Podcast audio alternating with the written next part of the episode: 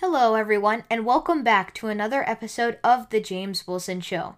My name is James Wilson, and today we have some big news as we get to some more coronavirus updates as well as Bernie Sanders suspending his campaign.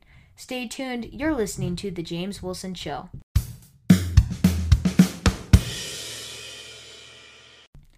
All right, got some big news coming up today that actually doesn't isn't focused on the coronavirus for the first time in a long time on this show. So we start today off with the fact that Bernie Sanders suspended his campaign. Bernie Sanders, an openly socialist independent in Vermont, it's actually kind of interesting to see how the Democratic Party let him run as a Demo- uh, presidential candidate for the Democrats, where he has no relation to the Democrats at all. He's a socialist and he's an independent so he's technically even if he was a socialist he is technically not a registered democrat. So interesting to see how that played out but bernie sanders has officially suspended his campaign. It was between Bernie Sanders and Joe Biden. And the thing that the Democrats got to realize at this point is it's, it's a lose lose situation. On one side, you've got some really enthusiastic Bernie Sanders supporters who are going to be very mad if Bernie Sanders is not the nomination, if they do, if the Democratic Party doesn't go as radical as they want. So, in in one way, it's bad that Bernie Sanders dropped out for many of the Democrats because because of the fact that there's going to be a lot of enthusiastic supporters who are not going to feel very enthusiastic about Biden. Additionally, however, Democrats did want to go with Biden as they were freaked out that Bernie Sanders was going to completely landslide victory um, fall to President Donald Trump. Donald Trump was going to crush Bernie Sanders, and the Democrats wanted a more moderate candidate. The sad news for the Democrats at this point is, though, however, that whether it's Bernie Sanders or Joe Biden, either one is going to lose so hard, so badly to President Donald Trump.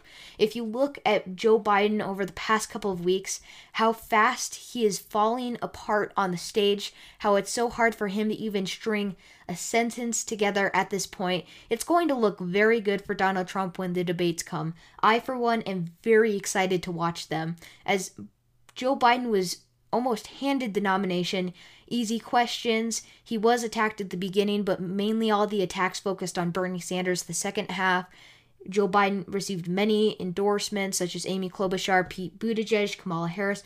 All of the second half, it became very easy for Joe Biden, even though he's been falling apart at this point. So to watch him go into the Democratic, de- into the general election debates against President Donald Trump is going to be hilarious to watch. If you just watch Donald Trump's debate tactics, handling the press conferences. It's going to be a fun debate to watch. Donald Trump is not afraid to attack Biden, and many of Biden's flaws will be revealed at those debates.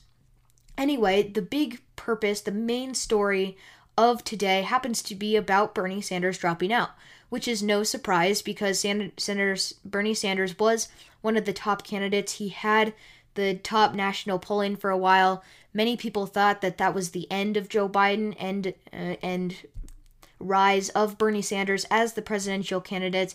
But through a turn of events with Joe Biden winning South Carolina, that quickly fell out of place. Bernie Sanders falling down as it was only between Joe Biden and Bernie Sanders at that point. There's really no clear spot to the nomination for Bernie Sanders. So, what's better than Bernie Sanders dropping out? The fact that Bernie Sanders will probably not be running again. He is 78 years old at this point, almost 80. A very old candidate already. We'll get to Joe Biden. He's also a very old candidate who cannot stop with the gaffes. But Bernie Sanders is an older candidate. We will not likely see him return in 2024, especially if a Democrat wins 2020 and will be running for re-election in 24.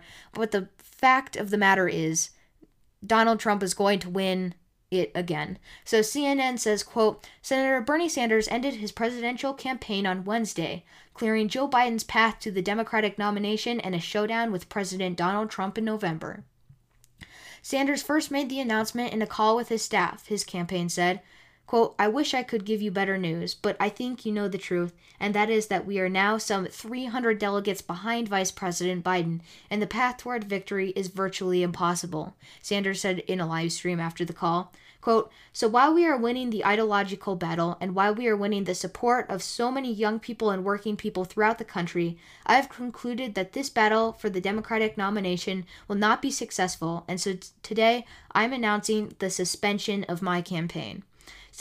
Sanders' exit caps a stunning reversal of fortune following a strong performance in the first three states that voted in February.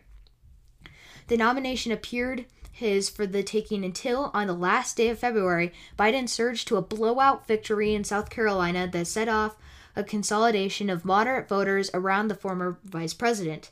The contest ends now as the country continues to grapple with the coronavirus pandemic, which halted in person campaigning for both Sanders and Biden and has led many states to delay their primary elections.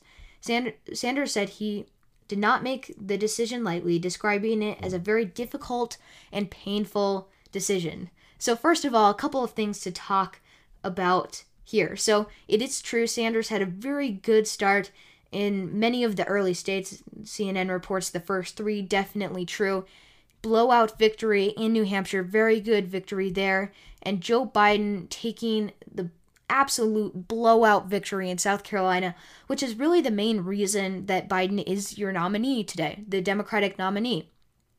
And that I've said for a while on the show that if Joe Biden cannot take South Carolina, it is over for him. That was one of the states he was supposed to win biggest in. And as he was falling, if he lost that state, it would be over for him. And I still hold true to that, even though that's now in the past, as he did win and how he is he he is the presumptive nominee at this point. So it is funny for Bernie Sanders to say, "I wish I could give you better news." Yes, better news that most people don't like your ideas. And the rise of socialism in this country is scary and should be thought about of how we tackle this, of how we get more conservative conservative voters get a voting base around Trump more than we already have, as many young voters are looking towards socialists, which we need to understand and and attack those political ideologies to try to help them understand what that ideology actually means and what it would actually do to this country. So, although Bernie Sanders wished he could have better news, most Democrats actually am, are happy that Bernie Sanders is out. Many Republicans are happy that Bernie Sanders is out because it will mean he will likely not run again, and at least for now, is the fall of socialism in this country, as Bernie Sanders was an openly socialist candidate. Many Republicans even consider him communist at this point. So, Bernie Sanders also says that he's winning the ideological battle. However, this doesn't really make that much sense because so many people don't support his policies. You've almost got full 100% support against Bernie Sanders on the Republican side. I doubt a single Republican would vote for Bernie Sanders at this point. Additionally, independents not as not a big fan of socialism as independents tend to be more moderate. So I don't know how he could suggest that he's winning the ideological battle. But let's talk about a couple of the things that Bernie Sanders supported that that we want to talk about before we give our final farewell to Bernie Sanders. So, the first big thing that Bernie Sanders supported was Medicare for All. Medicare for All would kick Americans off the plans that most of them wanted and would cost an estimated $30 trillion in 10 years. So, when we talk about the stimulus bill on the show, when we talk about how much money that would cost, the concern it raises among conservatives, how we're going to pay for it, what it will do to our economy in the future, if it will cause inflation, all of these questions are just a small fraction of what Medicare for All would cost in just 10 years. And if you start to think about what Medicare for All does, or aka let's look at Canada, Medicare for All, having a universal healthcare system in a country is actually very bad for it. And you start to look at why, and we will take a look at Canada in just a second, of why this is why Medicare for all would be a disaster in the United States. So, first of all, the United States has a huge population. I believe it's third biggest population in the world with over 365 million citizens. So, a lot more people than Canada, important to reference, but we'll continue on with that. In Canada, you go into the hospital, you wait in triage. The doctor, however long it takes, some people say it takes a couple hours, will then talk to you, assess what your injury or need for being at the hospital is. From there, they then assess who gets to be treated first. And in this case, Steven Crowder went into a hospital. He, you know, he complained about a hurt arm. He waited three hours for them to assess him and then had to wait another 10 hours for them to actually go in. He actually left before that. And that is the reality of what Medicare for All is. Not only does it kick Americans off their plan, but it also overwhelms the healthcare system, which is actually something that Democrats are talking about right now overwhelming the healthcare system. So it makes no sense for them to say that and then to be in support of Medicare for All. It would absolutely overwhelm the healthcare system. You need to have some law and order in terms of the healthcare system so that everyone gets the care they need. And the simple fact is kicking Americans off their healthcare plans, bankrupting the United States economy, and overwhelming the healthcare system is not a good way to do it. So, next we move on to the Green New Deal, something that Bernie Sanders was actually in strong support of. The squad endorsed Bernie Sanders, AOC being the one who actually wrote this bill, and Markey sponsoring that. The Green New Deal would cost 32 trillion dollars. So, we talk about Medicare for all, $30 trillion in 10 years. The Green New Deal would cost 93 trillion total dollars. So I, I want us to first think about the stress, the the stress, um, how much the Democratic Party has stressed the importance of the Green New Deal and climate change. When you think about it, whether or not you believe that climate change is real and or a problem, you have to look at China and India, who, who both produce more pollution than we do, more CO2 into the atmosphere. They make up 75% of that. So even if as the Green New Deal suggests that suggests that we would be eliminating all fossil fuels, all carbon emissions, all, you know, pollution in this country, you'd still be left with 75% of the pollution that you know you, that the world is producing right now which whether or not you believe in climate change and or whether it's an important issue to address is something that the United States has to consider whether what they will what they are actually doing will make an impact on the problem that they are trying to address. So, an interesting solution to this, Trump actually left the Paris Climate Accord, and since then, the United States has been the number one country in the world to reduce carbon emissions, which is actually really interesting to look at. Many Democrats claiming that Trump doesn't care about the environment, and then when you actually do that, give businesses the chance to decide what is best for them. The pol- pollution rates, carbon emissions, are actually lowered in the United States to the point where we had the number one decrease in the nation. And the reason why the Green New Deal is so bad is just because of how it would wreck our economy. The fact that it costs $93 trillion alone would completely wreck the economy as in and of itself. But the fact that it would eliminate modern day cars that we have. It would replace almost every single light bulb in this country to meet different standards, to eliminate air travel into this country.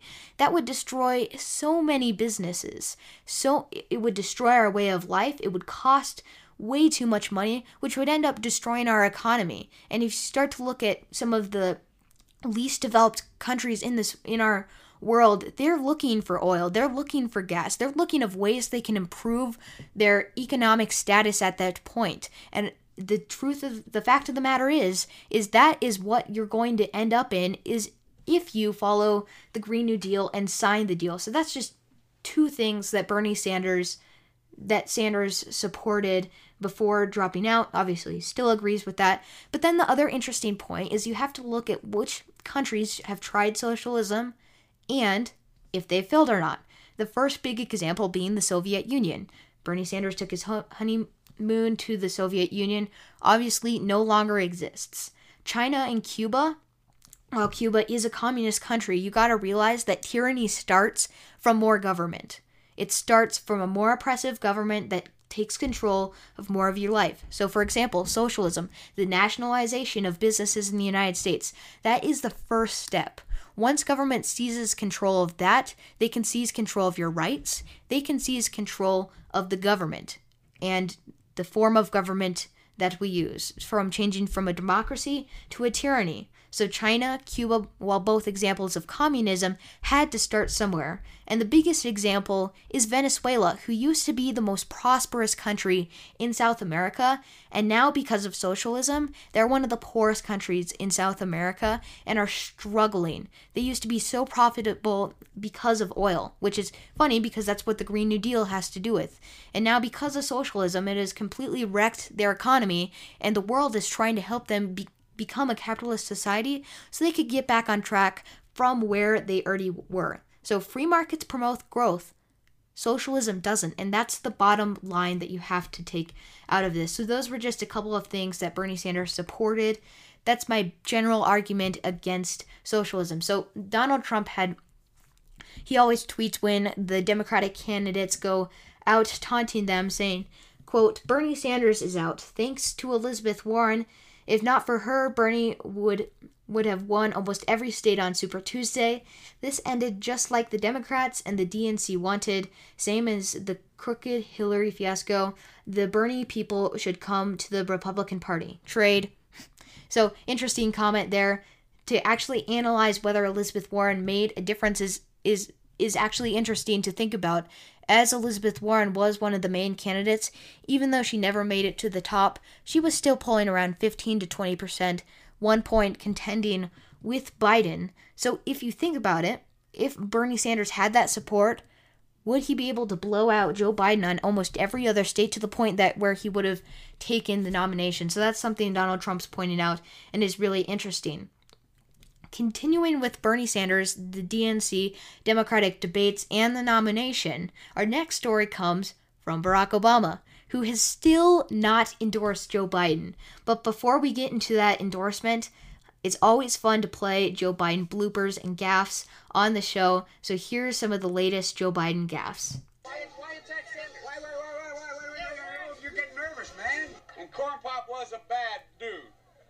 And he ran a bunch of bad boys. I, am not sedentary. I don't. I get up and and, and no, let, let, let, let, let him go. Let him go. Look, the reason I'm running is because I've been around a long time and I know more than most people know, and I can get things done. That's why I'm running. And you want to check my shape on? Let's do push-ups together, man. Let's do. Let's run. Let's do whatever you want to do. Let's take on our feet. You ever been to a caucus?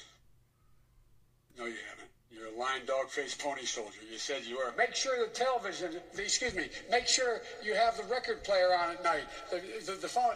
And so he's up on the board, wouldn't listen to me. I said, hey, Esther, you, off the board, or I'll come up and drag you off. We hold these truths to be self-evident. All men and women created by the, go, you know the, you know the thing. Poor kids are just as bright and just as talented as white kids. I'm beginning to see why your wife left you and he cut off a six foot length of chain. He folded up. He said, "You walk out with that chain." And you walk to the car and say, You may cut me, man, but I'm going to wrap this chain around your head. If you agree with me, go to Joe 30330 and help me in this fight. Thank you very much. So, obviously, some of those aren't the latest bloopers, bloopers but funny to watch Joe Biden, who is absolutely falling apart at this point, who can't string a sentence together. Now, I've said this on the show before, and I'll say it again.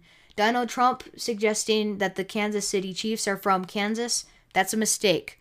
Obama suggesting that there's 57 states, that's a mistake. But when it becomes such a regular part of the of Joe Biden's campaign trail, when he constantly is confused and is messing up all the time, that is when you have to address a problem with Joe Biden and his declining health and mental stability at this point. So Joe Barack Obama has come out and said that he will likely endorse whoever the Democratic um, nominee at this point is. So we're still awaiting that endorsement as Bernie Sanders has dropped out and and Joe Biden is now the presumptive nominee. So the Daily Wire reports, quote, President Obama has long said that selecting Joe Biden as his running mate in 2008 was one of the best decisions he ever made. He relied on the vice president's knowledge, insight, and judgment throughout both campaigns and the entire presidency. The two forged a special bond over the last 10 years and remain close today, the statement read but the statement was notably lacking a formal endorsement. Biden, though, said he had personally asked Obama not to issue an endorsement. I asked President Obama not to endorse, and he doesn't want to. Listen, we should, whoever wins this nomination, should win it on their own merits, he said when asked by reporters why Obama had not endorsed him.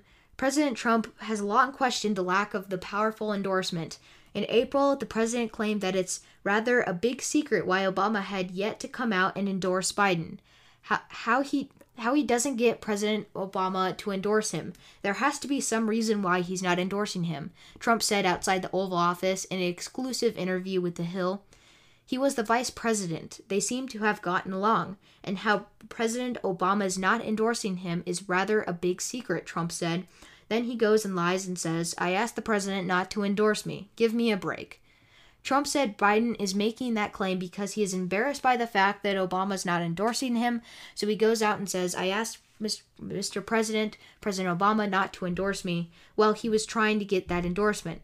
So it could be that President Obama knows knows something, but there is something going on in that brain of his. And the president continues to ponder and add absence of Obama's endorsements. It's a weird deal going on here, Trump said Wednesday. I don't know why President Obama hasn't supported Joe Biden a long time ago. There's something he feels is wrong. First of all, just to say, this is super embarrassing for Joe Biden. I, let's talk about for a second what this endorsement would actually do. So, many people are much more enthusiastic about Barack Obama than they are Joe Biden. One of the main reasons why practically the only reason why Joe Biden is the nominee at this point is because he was vice president under Barack Obama, and many people know him under that name recognition. So Joe Biden mainly owes his nomination to Obama, and the the fact that he hasn't received the endorsement could be holding back a lot of votes as many people much like Barack Obama much more than Joe Biden they feel very much more you know, enthusiastic about a Barack Obama presidency than they do a Joe Biden presidency, which is really funny to watch. So, as Joe Biden is now the presumptive nominee, he needs that endorsement. Not necessarily, but it would really help him. And I think Trump mocking him for not getting that is the right move, pointing out that Joe Biden has not gotten the support of the president that he served under is an important key issue to make and should be, you know, that should be addressed when it comes time for the 2020 election. So, last thing to talk about today is a CNN opinion article. I know we talk a lot about a lot of opinion articles, but this one also happens to be focused on Bernie Sanders, how we started the podcast.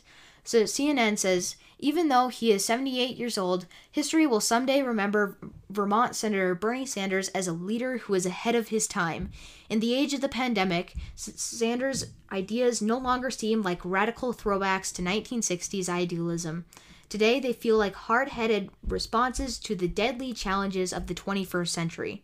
Just consider the following essential workers.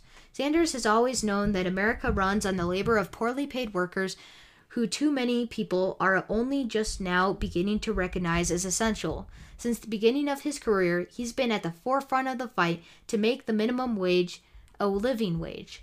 It was only a few years ago that some economists, thought the idea of raising the minimum wage to $15 was radical.